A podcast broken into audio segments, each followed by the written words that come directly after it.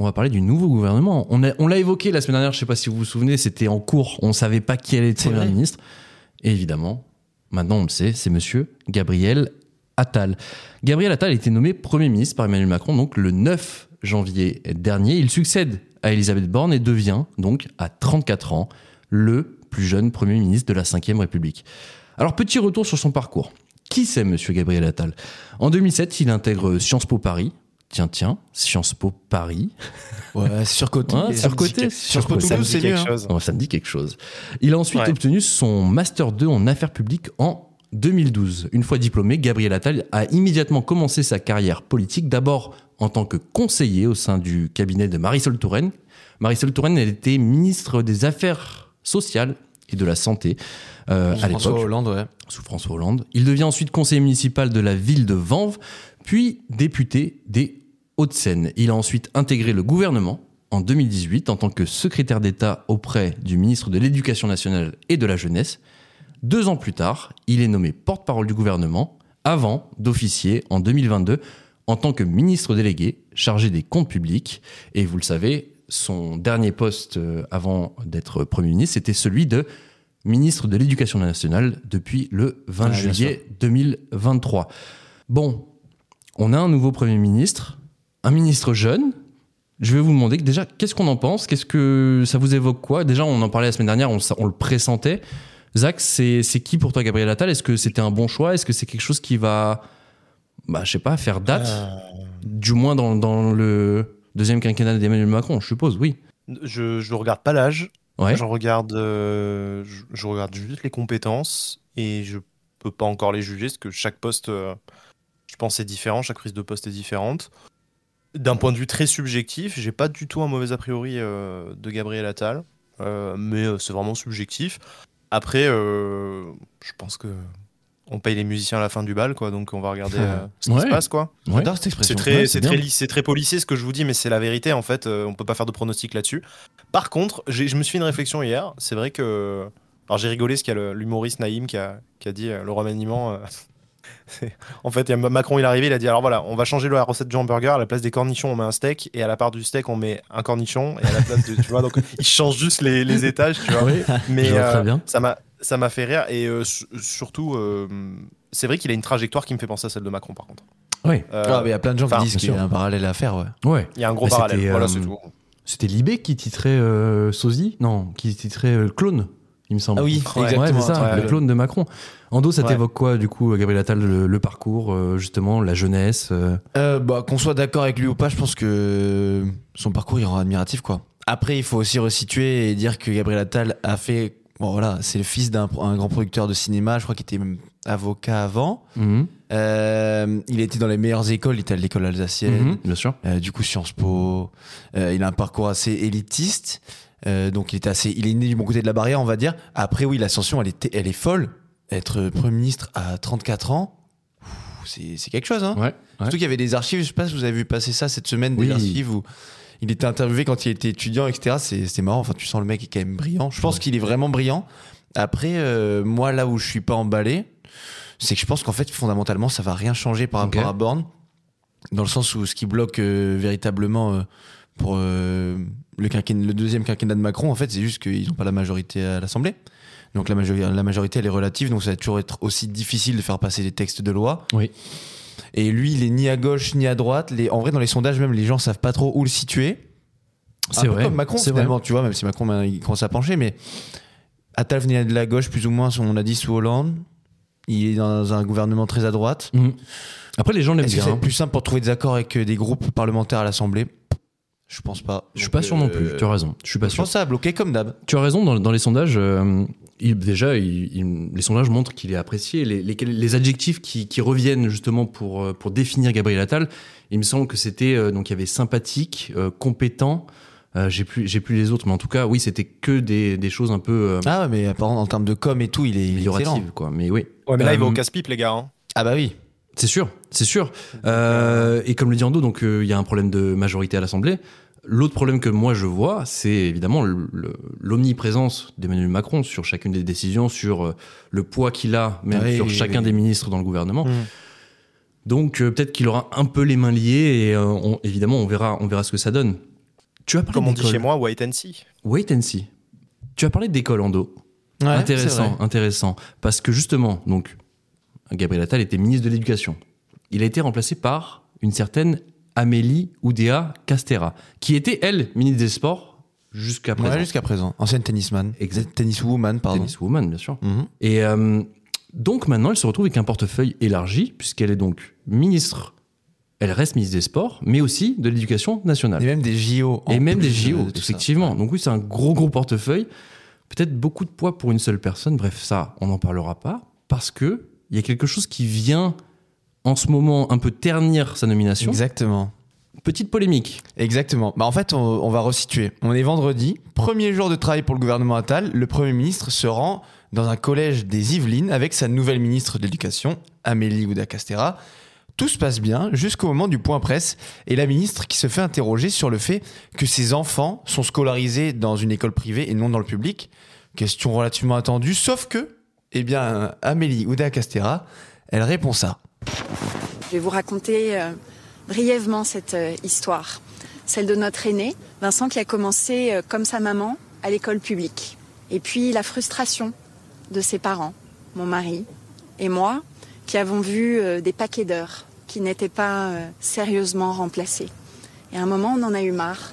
Gros tacle de la ministre de l'Éducation à l'école publique et forcément la polémique qui va avec. Un shitstorm qui oblige bah, Ouda Castera à s'excuser dès le lendemain. Je la cite Je regrette que mes propos aient pu blesser certains enseignants. Tu te dis Bon, c'est pas mal, hein. Bon, c'est fait, on passe à autre chose. Et non Là, tu te trompes, mon pote, parce que dimanche, le journal Libération annonce avoir retrouvé la prof du fils de la ministre. Ok, la prof du fils, donc ouais, en question Donc, euh, dans. dont ouais. le, le fameux Vincent dont euh, Le fameux Vincent. Castera parle. Et selon cette prof, trois choses. Déjà, le petit, il a fait six mois dans le public seulement, et c'était en petite section maternelle. Oui, donc ok. trois. Deux, les profs auraient refusé en fait un saut de classe de l'enfant, ce que voulaient les parents Ouda Castera. Ok. Apparemment, il était pas assez mature, tu vois, parce que c'est même pas une question de, de niveau de maths, tu vois, quand t'es en première section de maternelle. Oui, Bref, ils ok. voulaient le faire sauter une classe et ils ont refusé. D'accord. Et c'est pour ça, du coup, qu'elle aurait euh, changé ses enfants dans le privé. Uhum. Et elle dit enfin qu'elle n'a jamais dur. été absente cette période pour répondre au paquet d'heures non remplacées. Donc, selon elle, en plus du tacle, la ministre a tout simplement menti. Amélie Ouda Castera, elle dément catégoriquement ce que dit euh, l'institutrice. Lundi, des députés commençaient déjà à demander la démission de la Ouais. ministre. Oh, Bien sûr. Feuilleton encore à suivre et un magnifique début euh, de, de mandat du coup pour, euh, pour ce- sur ce ministère. Elle s'est mis, elle s'est mis dur. tous les, C'est tous Attal qui va être les. content du coup. Bien sûr, c'est Attal qui va être content, ancien ministre de l'Éducation, en plus etc. qui, lui justement, a euh, un peu l'éducation à cœur. Il voulait justement aussi en faire bah, une des priorités. Tout est une priorité visiblement dans ce gouvernement. Mais oui. Euh, et là, elle a reçu, euh, il me semble aujourd'hui, euh, les, les différents syndicats de, Mhm. de professeurs. Et euh, il y a une forme de, de fronde. Euh, D'ailleurs, une, une des personnes a quitté euh, l'entretien. Euh, il me semble que c'est la personne qui représentait FSU. Bref, euh, ça va pas du tout, du tout, du tout à J plus 3. Non, J plus, euh, Bah si c'est Ah ça, ouais, c'est c'est ça. vendredi premier conseil des ministres, Mon Dieu. plus 4, 5. J plus 4. mon Dieu. Voilà. Zach, euh, ça t'évoque quoi? Ça t'évoque quoi cette personne qui, euh, à peine entrée en fonction, a déjà une polémique sur le dos? Ça, ça, ça va avec l'époque et euh, comme j'ai dit tout à l'heure, wait and see. Mais l'époque euh, attend difficilement. Mais tu penses que il faut qu'elle démissionne toi Zach ou pas? Parce que Non, c'est quand, même un- c'est je- quand même un gros tacle à ses, à ses administrés, Ouais, plus perso- un mensonge perso, je pense- potentiellement bah, bah non, bah tu peux de toute façon tu peux dire ce que tu veux en ligne, donc même le prof euh, il peut raconter ce qu'il veut et, euh, et malheureusement on saura jamais. Donc en fait euh, là c'est tribunal populaire quoi, j'ai envie de dire. hein. Donc euh, là, là où je rejoins Zach, il y a deux choses. Il y a deux choses. Le, le fait que c'est l'époque. N'importe quelle personne qui va être nommée, qui va accéder à une fonction, etc., tout de suite, tout le monde va aller déterrer tout et n'importe quoi. On est d'accord. Il y y a cet effet Ouais. un petit peu de se dire euh, Ah, il a fait telle vidéo, il a dit telle chose. Mais ça, ça, c'est la même chose pour Dati, on en parlera un peu plus tard, mais, mais vous allez voir.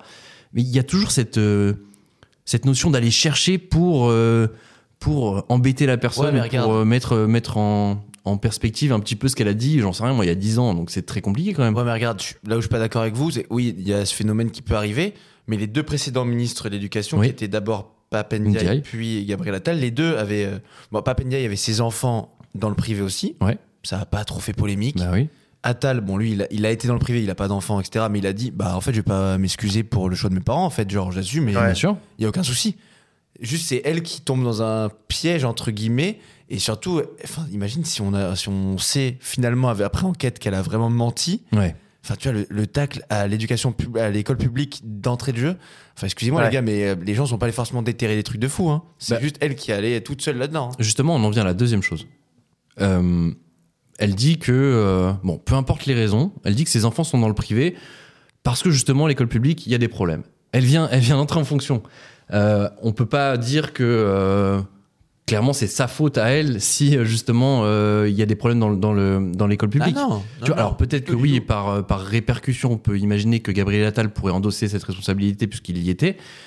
Mais tu vois ce que je veux dire? Imaginons que moi j'arrive, j'ai un problème, voilà, mes enfants sont dans le privé, je dis que ça va pas dans l'école publique. Écoute, je suis nommé demain ministre de l'Éducation nationale. Je, bah écoute, ça, ça n'empêche pas bah, que je fasse tout pour justement améliorer ça. Tu vois ce que je veux Ouais, dire? après, ce que je vais te répondre, Ouais. peut-être sera le mot de la fin parce que on aura fait le tour, mais en fait, là, euh, la réunion que tu as fait avec les syndicats, bah justement, en fait, là où ça pourrait marcher, c'est si tout le monde travaille main dans la main pour régler les problèmes. Bah là, mec, t'as ruiné d'entrée de jeu euh, l'esprit d'équipe qui te servirait pour euh, régler le problème d'éducation. Ouais, mais justement, tu vois, peut-être que les, syndicats auraient pu le prendre dans le sens inverse en disant elle met un constat, elle, pose un constat, elle dit, euh, elle dit voilà, il y a des problèmes dans l'école publique, peu importe que ces, enfants soient dans le privé ou pas, il y, a des- y a des problèmes, on va essayer de les résoudre ensemble.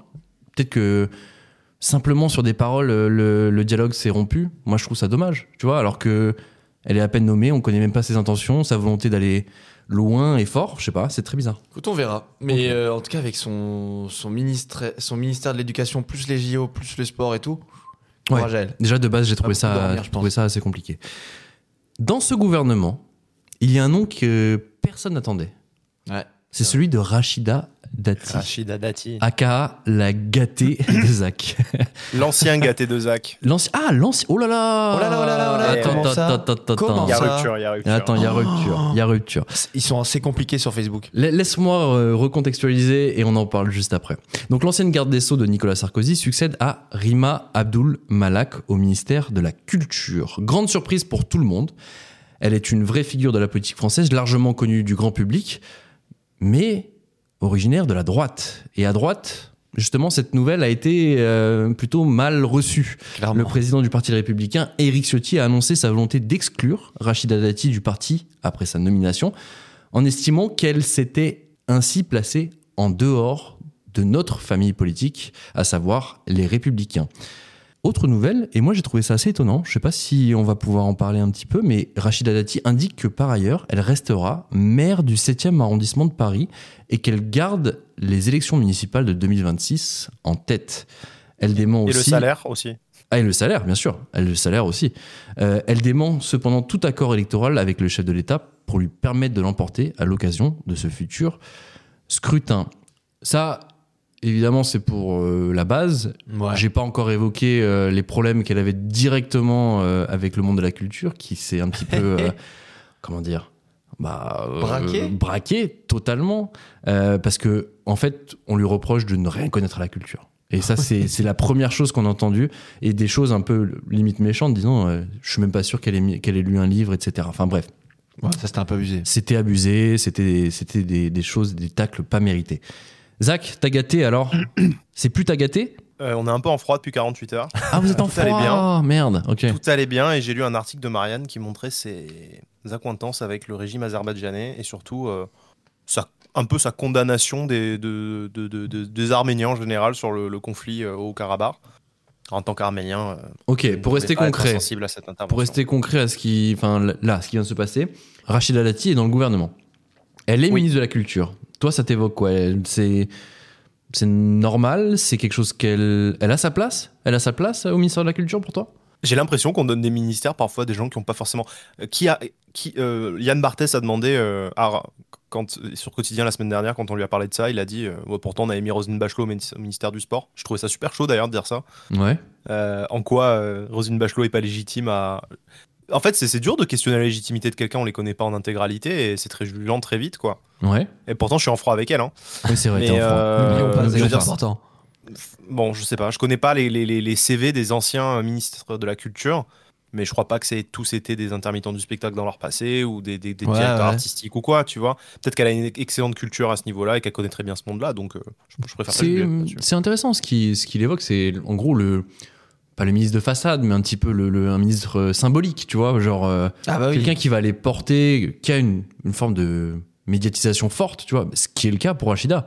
Donc peut-être que ça pourrait être intéressant justement de, de se dire, euh, peu importe en, en vrai son niveau de, de comment dire, de connaissance du monde de la culture, peut-être que justement cette euh, cette force de frappe qu'elle a au niveau du- au niveau médiatique va aider justement. Tu vois ce que je veux dire, Ando? Ouais, en- après, je pense que c'est quand même peut-être problématique qu'elle y connaisse vraiment rien, parce que, bah, par exemple, c'est un ancien ministre de la Culture, Fr- Frédéric Mitterrand, qui disait, ouais, il y connaît rien, mais c'est pas grave. Il disait, en fait, l'important, c'est d'avoir des gens qui connaissent le fonctionnement de l'État autour de toi. Après, là où je suis pas sûr que ça sert forcément à la culture, c'est qu'avec son franc-parler et aussi le fait que les, les, les membres de la communauté, euh, la communauté, comment dire, du milieu artistique en Oui. France, euh, sont aussi très revendicatifs. J'ai peur que ça clash beaucoup Ouais. et qu'en fait on passe plus de temps à passer euh, à polémiquer, tu vois, sur euh, ce que dit Rachida Dati à tel artiste, ce que l'artiste a répondu. Hmm. Est-ce que ça va faire avancer vraiment les projets? Franchement, je sais pas quoi attendre de sa part, j'avoue, mais j'ai peur que ça, ça mette quand même un froid dans la, dans, ouais, dans le secteur de l'art, quoi. Je vais peut-être enfoncer une porte ouverte, mais on sait que le milieu de la culture, le milieu du spectacle, euh, est un milieu plutôt qualifié à gauche de manière générale. Clairement. On sait que Rachida Dati vient de la droite, clairement aussi, et pas la petite droite.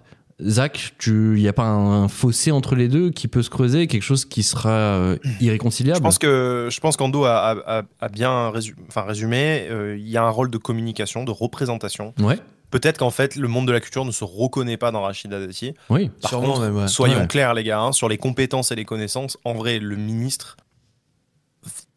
Déjà, alors, moi je vois un peu ça comme des consultants qui viennent en entreprise. Quel que soit le secteur, ils s'adaptent, c'est des ingénieurs, ils Mhm. connaissent les problématiques, par exemple, publiques, des rouages, des financements, des machins, donc euh, ils vont s'adapter. Mais j'ai envie de dire, c'est même pas elle qui met les mains dans le cambouis, elle a, elle a un cabinet avec elle.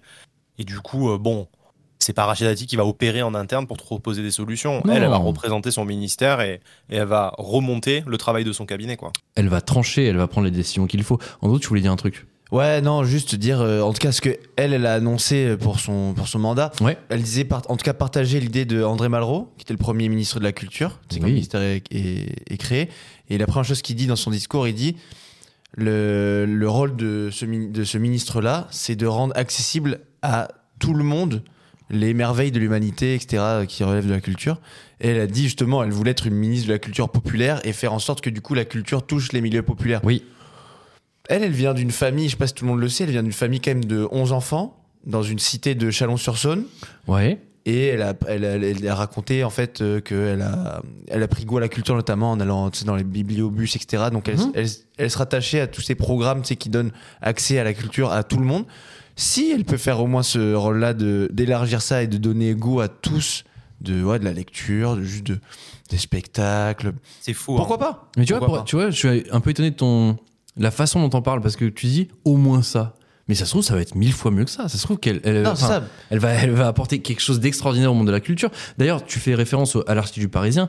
Euh, elle dit, en tout cas en termes de mesures concrètes, qu'elle veut euh, réinstaurer entre guillemets les, euh, les conservatoires au, au niveau municipal et accorder plus d'importance au MJC et en créer de nouvelles. C'est exactement, ça va dans le sens de ce que Ah, tu disais. ouais, c'est ça. Enfin, vous voyez, c'est des, c'est des mesures concrètes déjà apportées et je trouve ça plutôt cool. Et peut-être que ça, ça va dépasser nos espérances. Bon, dans tous les cas, on va reprendre euh, l'expression de Zach, wait and see. On verra, on verra. Ouais, c'est vrai ça.